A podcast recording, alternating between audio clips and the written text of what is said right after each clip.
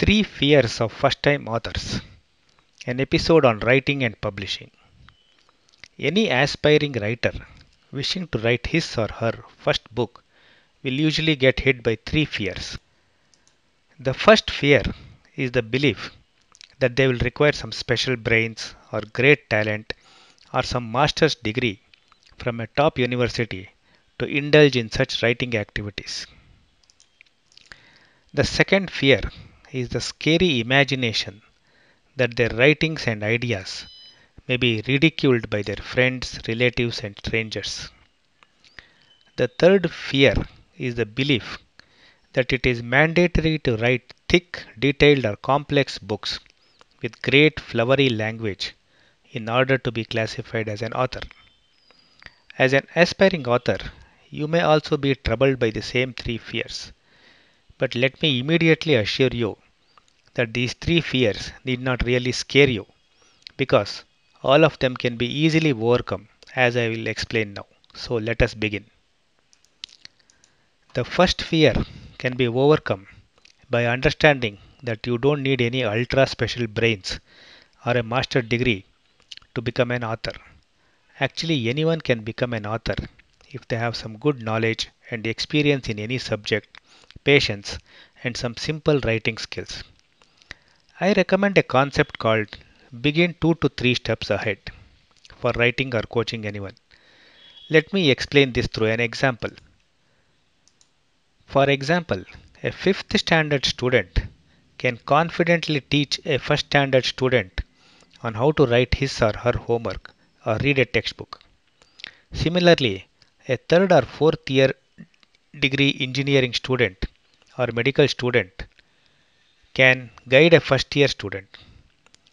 This is possible because they are 2 to 3 steps ahead in their knowledge and experience.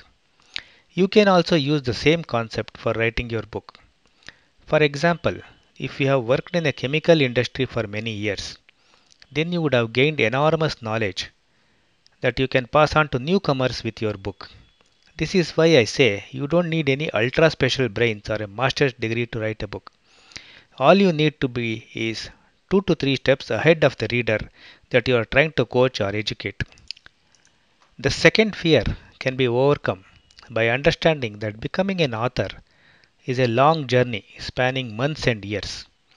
No one can become a good author overnight or within a few weeks. Hence, there is no need to announce to the world with a trumpet that you are going to become an author by a certain date. Nor is it mandatory to display your beginner's writings or ideas to anyone. You can keep your author aspiration and its scribblings a top secret until you are confident and comfortable with your own writing to show it to others. So, don't rush for feedback from anyone as you start your journey. It is very easy to get discouraged if your initial amateurish writings get laughed at or ridiculed by your friends and relatives. The third fear can be overcome by understanding that a majority of readers don't want complicated books. Instead, they prefer simple and concise books that can help them understand or achieve what they want. For example, if you write a complex book on stress management with heaps of complex medical jargon, deep psychology concepts, and so on, then no one will be interested in reading it. But if you write a small book in simple language with practical examples of how common people can reduce stress in their lives, then plenty of readers will be interested in reading it. Let me now give you an example of a useless book. When I was in college, there was a physics textbook written by an extremely intelligent professor. The theory explained in this book was quick and short. Each chapter also had a few easy and simple solved problems. But at the end of each chapter, there were heaps of awfully complicated problems that no student could solve by reading the theory and examples provided in the same chapter. To make matters worse, only the odd numbered problems had the answers without the solution steps printed at the end of the book.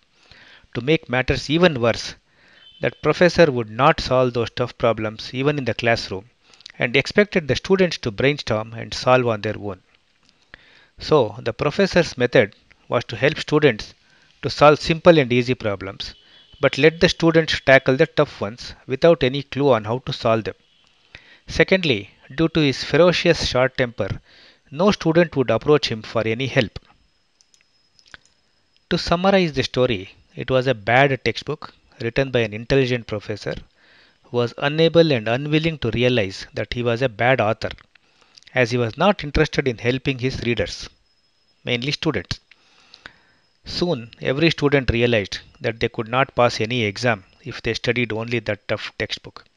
Fortunately, there was another textbook written by some other professor containing detailed theory and fully solved problems explained beautifully, which every student would quietly buy to pass exams, and the earlier tough textbook would just remain as an ornamental piece.